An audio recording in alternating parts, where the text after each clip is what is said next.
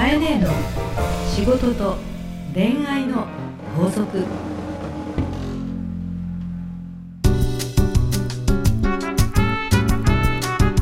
番組ナビゲーターのナグです。カエネーの仕事と恋愛の法則、えー、第24回始まりました、えー、それではカエネー今週もよろしくお願いいたします。よろしくお願いいたします。あれですね。リスナーさんからですね、はい。早速ですが、うん。えーメールが来てるので、はい。紹介させていただいてもよろしいでしょうか、まあいろいろ来ますけど、今え。え回ちょっと嬉しいはいなんかメール来ましたね、そうですね、あのはい。リスナーの杉さんからですね、はい。えー、カエネーこんにちは、こんにちは。えーいつもワクワクなるほどといった感じで拝聴させていただいております。はい。それでは勝手に瞬間ランキング ということでですね、はい。杉さんがこれまであのカエネーの、えー仕事恋愛の法則を聞いて、はい。勝手にランキングを 自分の心を打ったランキングをすごいね。でもって送っきて、てことはそれだけちゃんと聞いてくださってるそうってですね。一回一回ちゃんねと聞いてくださってるんですね。もうランキングで一ええ。応ベスト3が来てますね。そうですね、じゃはい。あまず第3位から。第3位から？下からいくんですね。はい。いいですか？はい。第3位。法則1はい。殴に泣くなよといった瞬間。なるほど。法則1ですね、ええ法則1がうん一番最初ですね。ね。よっぽどこれがまあ響いたのかな。確かに殴に泣くなよって言いましたね、で僕泣きそうになってました。涙を浮かべながら。なるほど。この瞬間ですね。はい。はい、で第2位。おお第2位。法則20、はい、えー男には目的を明確に。うん。女には質問と共感という。なるほど、えー結構ね長々と喋った時だったと思うんですけど、はい。えー男性の特徴うんと女性の特徴でコミュニケーションが違うよっていう時の話ですかね。そうですね。まあ、はい。結構最近のやつですうん。ね、なるほど。そしてかいね第1位ですよ。おお、流行る第一位。イ法エーイ。16へー。本屋の本棚を物色しながら、はい。えー世の流れを汲み取るのくだり。あこれは確かにいい話でした。あ、そう、はい。本屋さんの本棚をずっとこうええ。俯瞰してみて、ええ。下がって世の中の流れを見るのよって言った話？そうですうーん。ねだからいろいろこう本や本のタイトルとかで、はい。こう時代の流れがはい。分かるって言った話ですよね、へえ、こういうのがええ。1位なんだ。そうなんみたいですへねえ。意外自分ではなんかちょっと意外ですけど、はいちょちょっとしたこうノウハウですね。そうですね、はいありがとうございました杉さん。そしてかえねはい、あれですよ、うん。あの6月の5日水曜日うにん、公開収録のね。公開収録なんですけど、ええ。まだちょっと席はあるんですけど、はい。ありがたいことえにえちゃんと申し込みが来どんどん入ってそうそうそうそう。もちろんよ。何をおっしゃる。もう少し席がありますけれどもほちゃんと、えーええ。日々えポツポツと、えー 入ってきておりますしなんかええご兄弟で来ますっていう方もありますし。で年齢も幅広くて、まあ、はい。大体30代40代、50代で、うん。えー既婚未婚問わず、えー参加になっておりますのでなるほど。あともう少しの席がありますからぜひ皆さん早めにお申し早めに込みいただければと思います。ねじゃあ詳細はですねまたエンディングでお伝えしたいと思います、はい、それではかえね今週もよろしよくお願いいたします。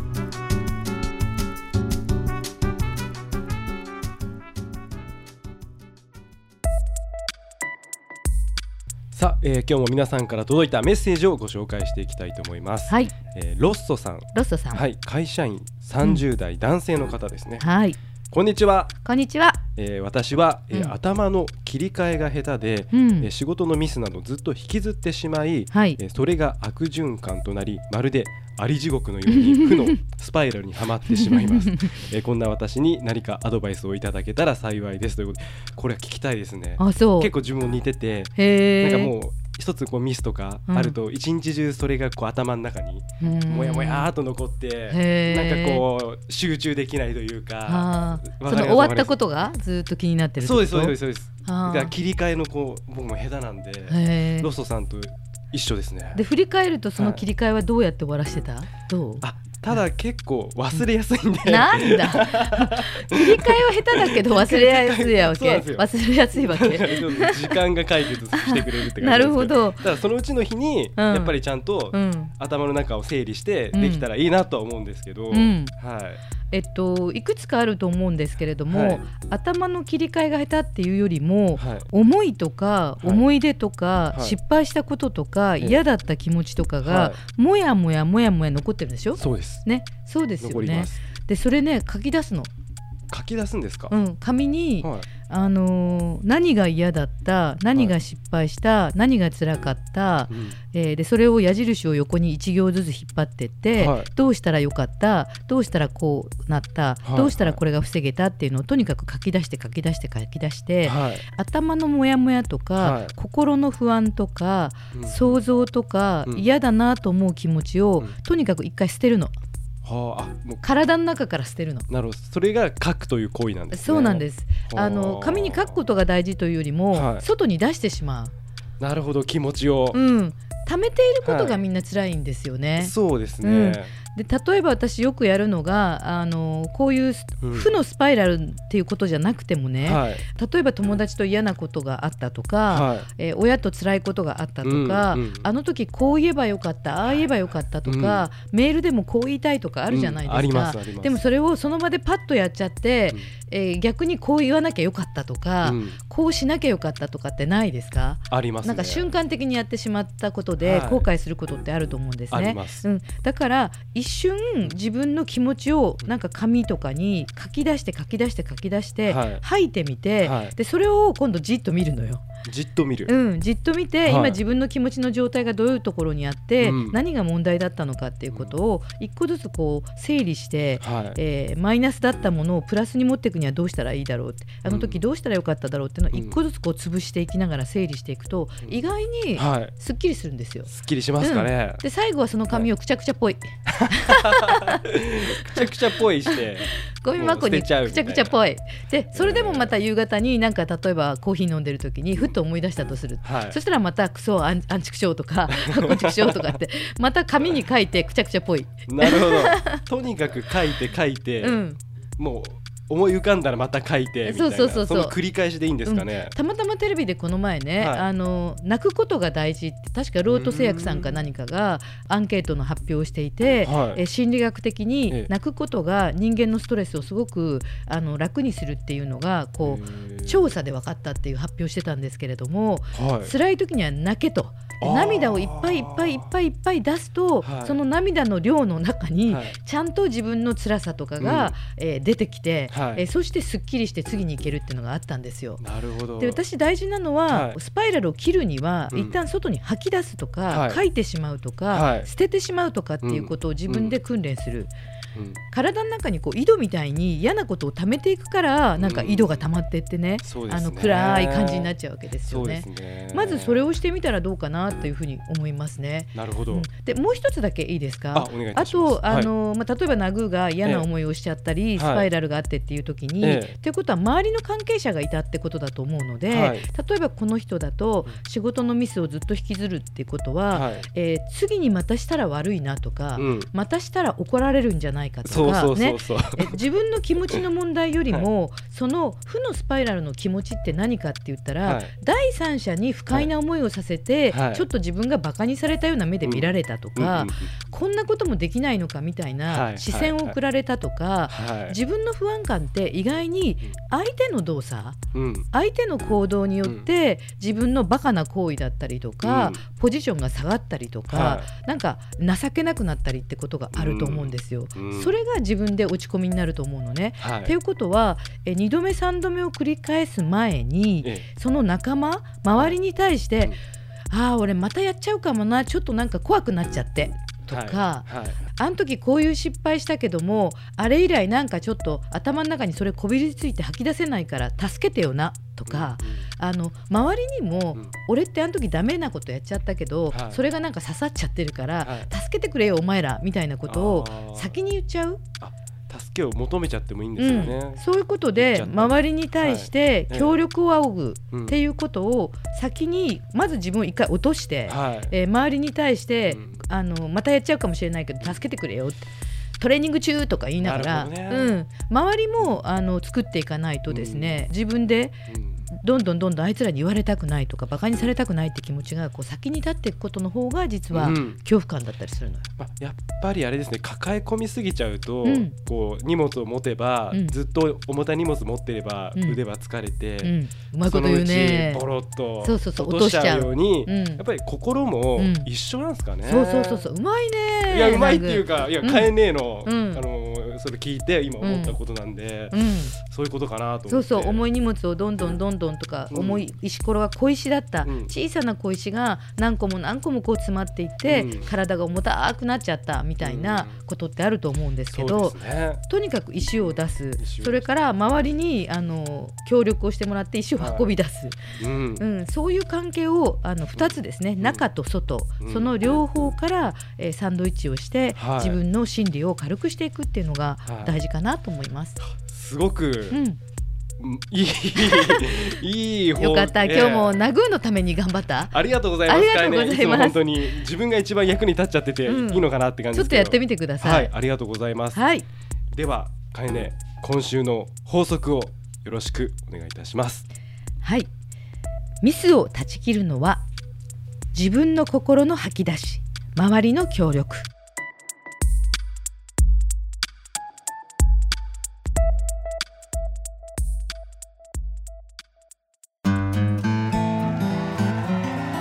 番組からリスナー皆様へのプレゼントです。はい、抽選で5名の方に、うんえー今週お送りしますよ。えうんー今週のプレゼントは欲しいの欲しいの欲しいの、私。えーなんでしょう。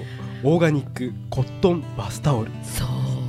オーガニックコットンのはいバスタオルなんですけど、どの？これね、すごく触ってみてほしい。えっと店名カソレアさんという、はい。あのウェブでもカソレア JP でオーガニックコットン専門店なんですけども、はい。この今回プレゼントいただくですね、えースリーズスマイルっていう商品なんですが、はい。スリーズスマイルつまり3つのスマイルという意味で、うん。このバスタオルの開発がとてもユニークでして、はい。えっと、まずこの肌触りをねうん。究極にするため、うん。開発には視覚障害者の方々要はね、うん。目が見えにくい方々うにん。すごくこう見えない部分、うん。手で触っていくってことの感覚がはい。やっぱり優れてこられるので、うん。そういう方々にうん。モニターをしていただいて、肌感覚をテストしてきたと。はあ。でその滑らかさを作ってきたと。あ。で実際にこの今度は商品はええ。途上国特にインドの綿を使ってですね、へーあの綿の農家ね、はい。綿業綿業の農家の方々の笑顔をつなごうということで、お客様はい。それから視覚障害者の方、うん。そして生産者の方はい。この3つのスマイルをつなぐ。えー素敵なプロジェクトですね。うん素晴らしい、はい。あのバスタオル。でこれだとね本当に男女問わず年齢問わず欲しいと思うので、はい。ぜひとも応募してください。はい、えープレゼントをご希望の方は、えーハーストーリーのオフィシャルホームページにある番組専用のバナーからアクセスし、えープレゼント名を明記の上お送りください。URL は herstory.co.jp herstory.co.jp です、えー当選者の発表は商品の発送をもって返させていただきます。はい、商品名オーガニックコットンのバスタオルと書いて、はい。えーお送りください。はい。えー店名カソレアさんからのプレゼントでした。はい。カエネの仕事と恋愛の法則